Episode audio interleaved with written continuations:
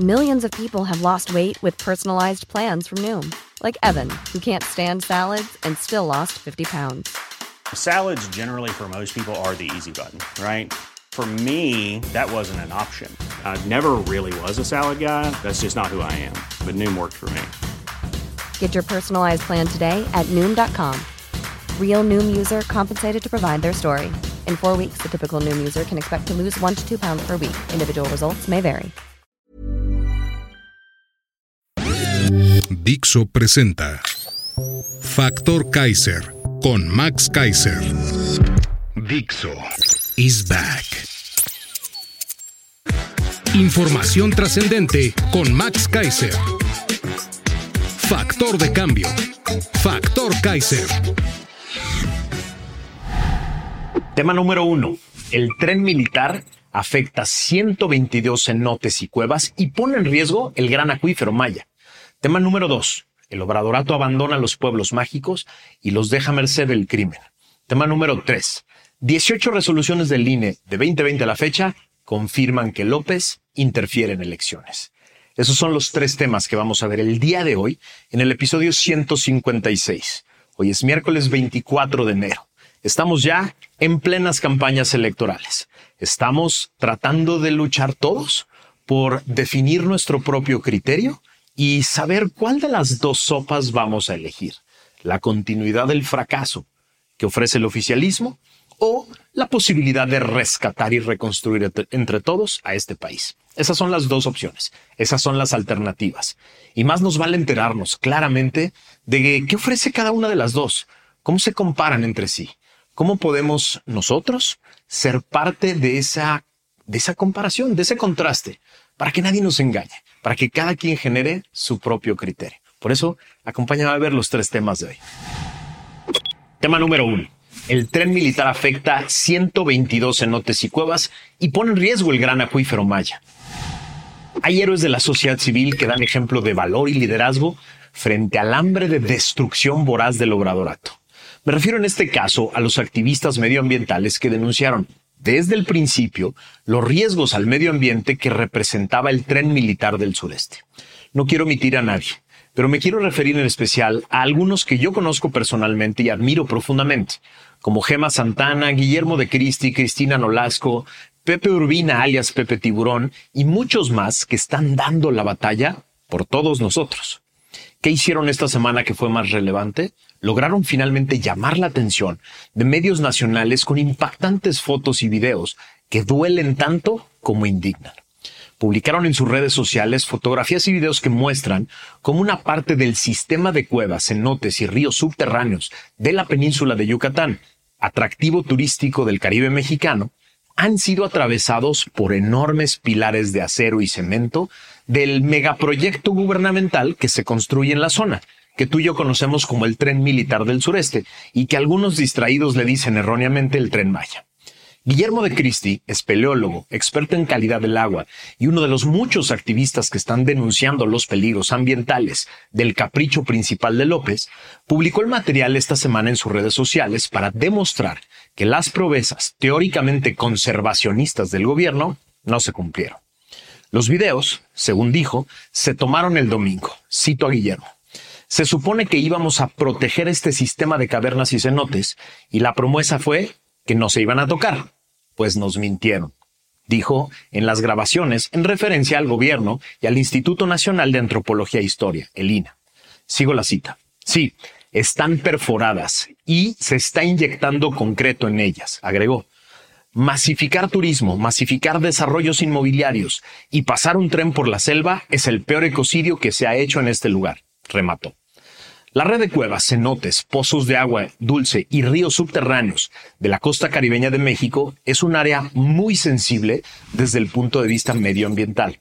Son la única fuente de agua dulce de la región, ya que no hay ríos superficiales en este terreno formado por roca caliza. Pero también tienen un importante valor arqueológico, porque ahí se han descubierto algunos de los restos humanos más antiguos de América del Norte. De Christie encontró estas columnas en un complejo de cuevas conocido como Actún Tuyul, cerca de la localidad de Xpujá, unos 100 kilómetros al sur de Cancún, en un tramo obviamente inacabado del tren que pasa entre Cancún y la localidad playera de Tulum. De acuerdo con los expertos, estos pilotes de varilla, de fierro, cubiertos con concreto y acero, instalados para soportar el viaducto elevado de este tramo, alteran la calidad del agua y destruyen el patrimonio geológico. Cristina Nolasco y Guillermo de Cristi aseguraron que hasta ahora han sido afectadas 122 cenotes, cuevas y ríos subterráneos por los pilotes previstos para el tramo 5 del tren militar, que el presidente López dice que va a inaugurar a finales de febrero. Además de las afectaciones ambientales, los activistas denunciaron el riesgo para los pasajeros del tren militar en esa zona por la debilidad del suelo kárstico y las prisas con las que se está construyendo. En junio pasado, la empresa Grupo México abandonó la obra por la imposibilidad técnica de completarla en 11 meses. Sélvame del Tren también reportó el 22 de enero pasado que obras del Tren Maya a la ciudad de Chetumal, capital de Quintana Roo, habían afectado el suministro de agua por una avería en el acueducto de la comunidad González Ortega. El daño provocó falta de presión y falta de suministro de agua. El tren que iba a costar 150 mil millones de pesos que ya cuesta 550 mil millones de pesos, que se iba a construir vía licitaciones públicas, abiertas y transparentes, y que se construye y opera por el ejército mexicano con subcontrataciones directas y oscuras, que iba a estar listo hace meses y se inaugura a cachitos y hoy ni siquiera opera porque está lleno de fallas, que no iba a tirar ni un árbol y tiró millones. Ahora también está destruyendo el gran acuífero Maya, que no solo tiene importancia vital para suministrar agua potable a los habitantes del estado, sino que tienen una enorme relevancia histórica y arqueológica que es indescriptible. ¿Dónde están todos esos farsantes que se decían ambientalistas y decían amar a la tierra? Yo te digo dónde están. Tienen una chamba en el obradorato, que con ella se compró su silencio cómplice. Tema número 2. El obradorato abandona los pueblos mágicos y los deja a merced del crimen. En 2001 se creó el concepto de pueblos mágicos en México, como un programa de gestión de destinos turísticos, con el objeto de diversificar la oferta de sol y playa e impulsar el turismo nacional y carretero, además de generar desarrollo en aquellos lugares que no contaban con la infraestructura turística típica, pero que estaban llenos de cultura, de diversidad y sí, también de magia de 2001 al 2018, se otorga el nombramiento a 121 pueblos mágicos, que contaron con una inversión pública de 6.200 millones de pesos, es decir, alrededor de 366 millones del presupuesto público cada año. Pero no solo era la inversión. Se trataba de poner en el mapa de los turistas nacionales e internacionales a pequeños y mágicos lugares que ofrecían impresionantes bellezas naturales, toda la diversidad de la cultura y la comida mexicana e infinidad de atracciones tradicionales e históricas. El programa puso en el mapa a lugares increíbles que a mí me ha tocado conocer como Bacalar, Krill, Izamal, Loreto, Tepoztlán o Valladolid, por solo decir algunos. Ponerlos en el mapa significaba que se volvían una opción real para turistas nacionales y extranjeros, pero también para diferentes tipos de inversionistas. Esto generaba una nueva forma de desarrollo y de subsistencia para su población y poblaciones aledañas, pero también atraía nuevo turismo a México, de aquellas personas que no quieren ir a los grandes hoteles de playa o lugares llenos de urbanismo y contaminación. Llegó el obradorato y como tantos programas exitosos de gobiernos anteriores, simplemente lo abandonó. Desde el primer presupuesto del Obradorato, el del 2019, el programa seguía enlistado como una parte de la Secretaría de Turismo, pero sin asignación presupuestal, sin LAN. Es decir, rásquense con sus propias uñas, les decía el gobierno. En el presupuesto 2020, de plano lo eliminaron como programa de la Secretaría de Turismo. De 2020 a 2023, el gobierno otorgó nombramientos a 56 pueblos mágicos, pero no más de pura saliva, porque no les asignó dinero. Están abandonados a su suerte y muchos de ellos están a merced del crimen organizado. Gracias a una nota del periódico Reforma de ayer, nos enteramos de que Tasco, pueblo mágico de Guerrero, es hoy un pueblo fantasma.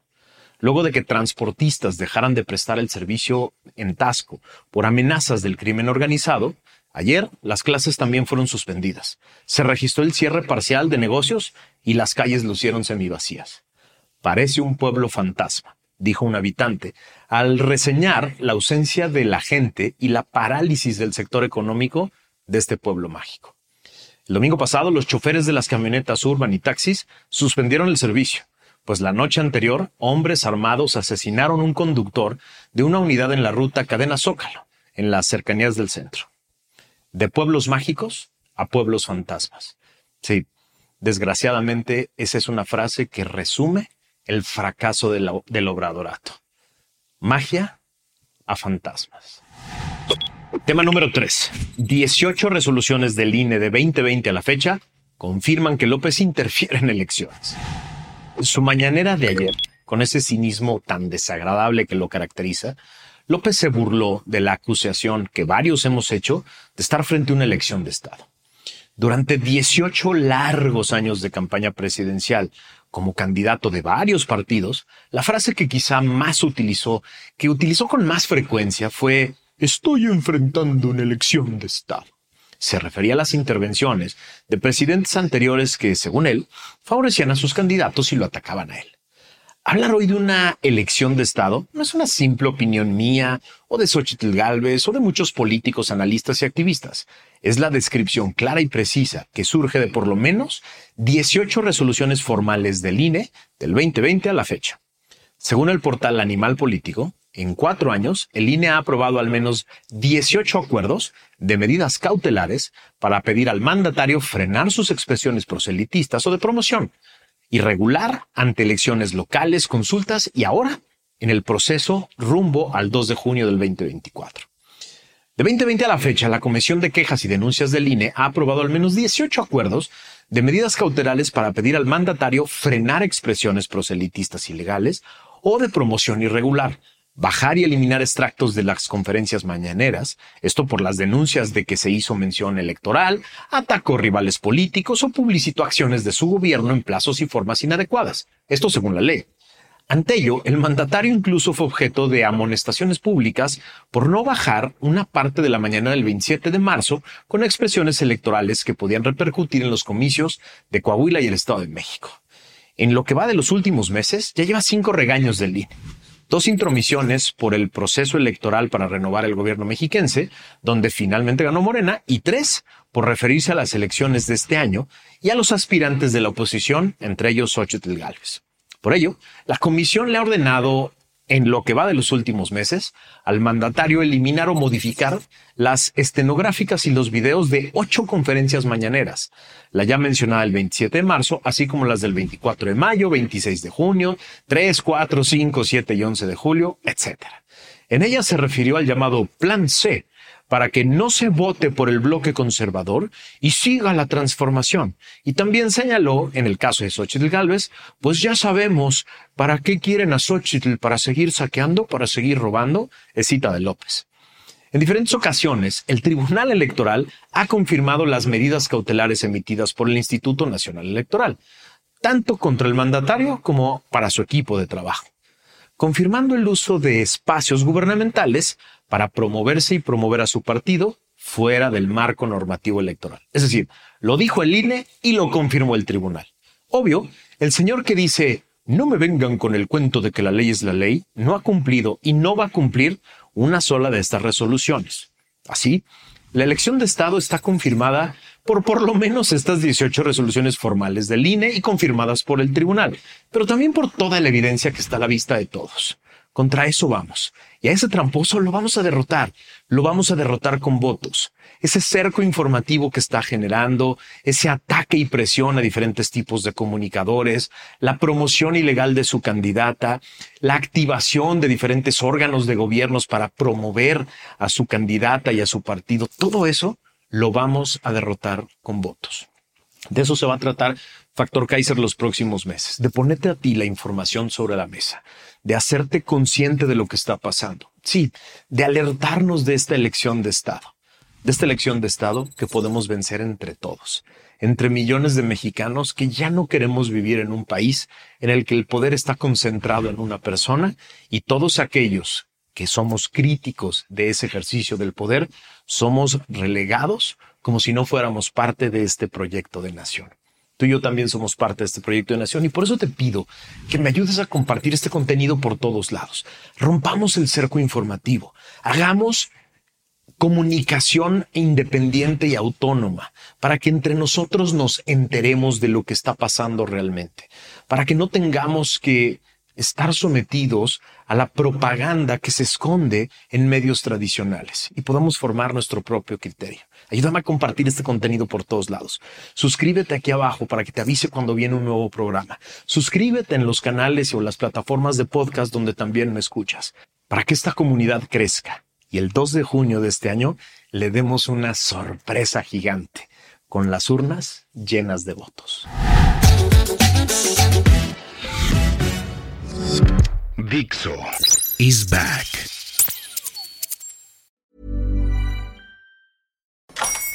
Hola, buenos días, mi pana. Buenos días, bienvenido a Sherwin Williams. ¡Ey! ¿Qué onda, compadre? ¿Qué onda? Ya tengo lista la pintura que ordenaste en el ProPlus app. Con más de 6.000 representantes en nuestras tiendas listos para atenderte en tu idioma y beneficios para contratistas que encontrarás en aliadopro.com. En Sherwin Williams somos el aliado del PRO.